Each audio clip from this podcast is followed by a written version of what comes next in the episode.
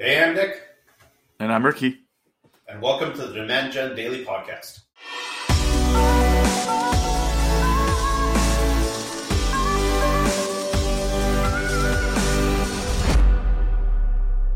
All right, another show. Please remember to like and subscribe. Leave us a comment. Leave us a question. We will answer them. Today, we are covering budgeting, long term versus short term focus as we're getting closer here to the new year, 2023.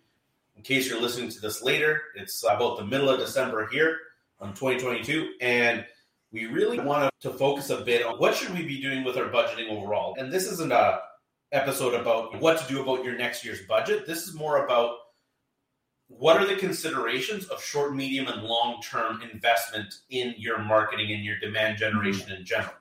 So I wanted to start off by saying at a high level, when you are budgeting for the long term, the cost per result will always be generally lower on a per unit basis. However, when you do investment in the short term tactics, what that comes out as is higher cost on a per unit basis. So let's maybe put this into practice with an example right? So you have, for example, a longer term initiative, branding, a podcast such as this, versus ads.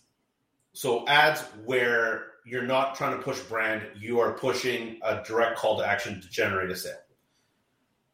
What is the lifetime of those activities? So if you look at the short term ad buying today item, if you turn that off tomorrow, there's no more value in it. Sure, you might have some leads in your pipeline. Maybe you have some people that are now being captured by your remarketing or what have you. But the value is fleeting, it goes away very quickly. Also, the cost of generating acquisition is generally a little bit higher. Whereas if you are doing brand initiatives, whether it be content or a podcast or any other number of things, SEO can fall into that because it combines with content.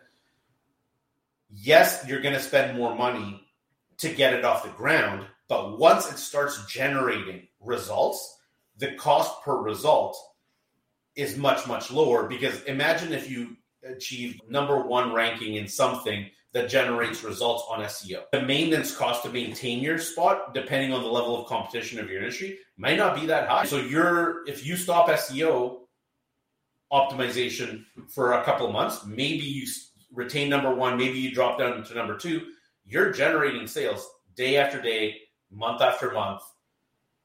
And your incremental cost for those is only what you've paid in the past. So every lead, every result is dividing the total amount that you spent on that initiative more and more, rendering the cost cheaper and cheaper. In addition, once you get to that, say, like number one spot in an SEO, maintaining that spot, again, depending on your industry, takes less effort than getting there in the first place. Right. And because it's like a winner take all game, once you're in that number one spot, the amount of results that you're getting for it really start paying off very quickly. So this you can have long term initiatives that cheaper are cheaper per unit, lower cost, lower cost on a per unit is generally mm-hmm. that longer. And then the more short term the initiative is, the higher the cost on a per unit basis. So, for example, email marketing kind of falls in between because right. your email list is fantastic. And imagine you have a thousand people on that email list.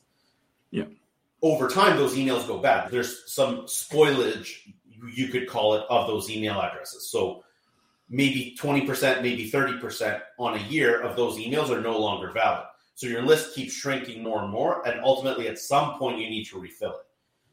It's not quite good as good as, for example, the SEO in terms of maintenance costs to keep it up, but it's been that middle range. And then obviously, ads mm-hmm. are that more short term focus that costs more per user. So when it comes down to money, where would you recommend people be looking at the split? Like how much should they be putting into long term versus short term, and how do they make that decision? Yeah, so this is the hard part, right? So it actually really does depend on what your future outlook is for your business. So, for example, if you think that the next quarter sales are very strong, or even the next half of a year is very strong, you need to start tilting towards those medium and long term initiatives more so than the short term ones.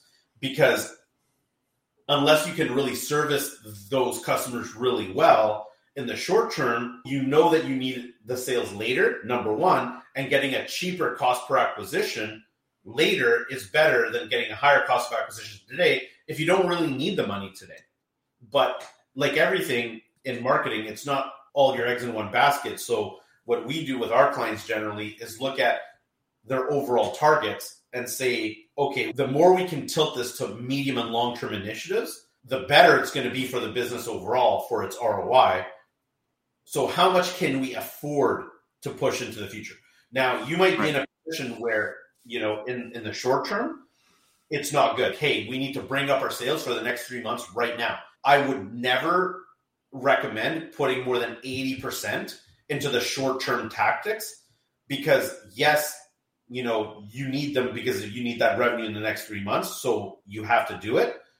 However, without some investment into the medium and long term, what ends up happening is that you get into this vicious cycle of I need more sales because I don't have enough. I'm going to spend more than I should to acquire the sales that fill me up to the minimum level that I needed.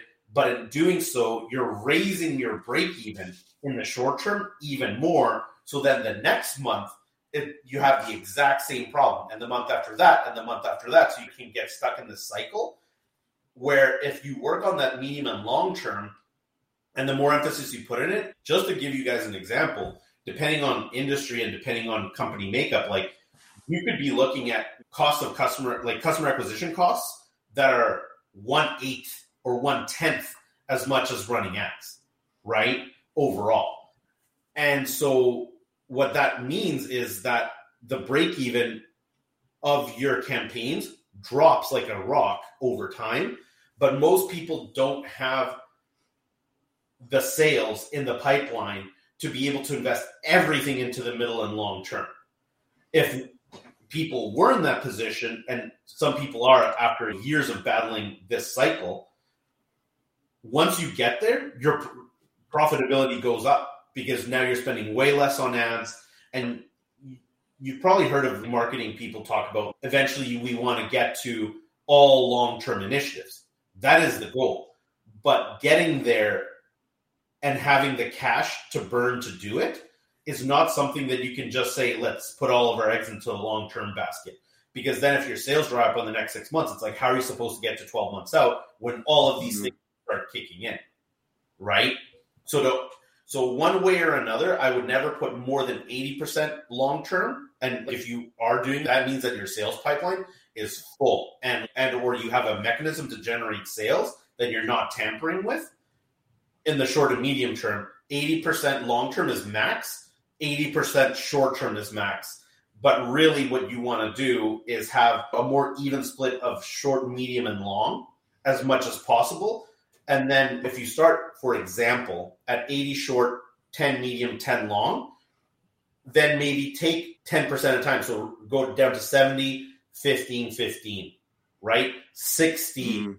20, 20. And then slowly start massaging it so that it's even over time and then you slowly repeat the cycle over and over again until eventually you could maybe hit that 10% short, 10% medium, 80% long and get to that end state, but that can take months, if not years. So that's all we got for today's episode. Check us on the next one. Please remember to leave a review, like, subscribe. Till next time.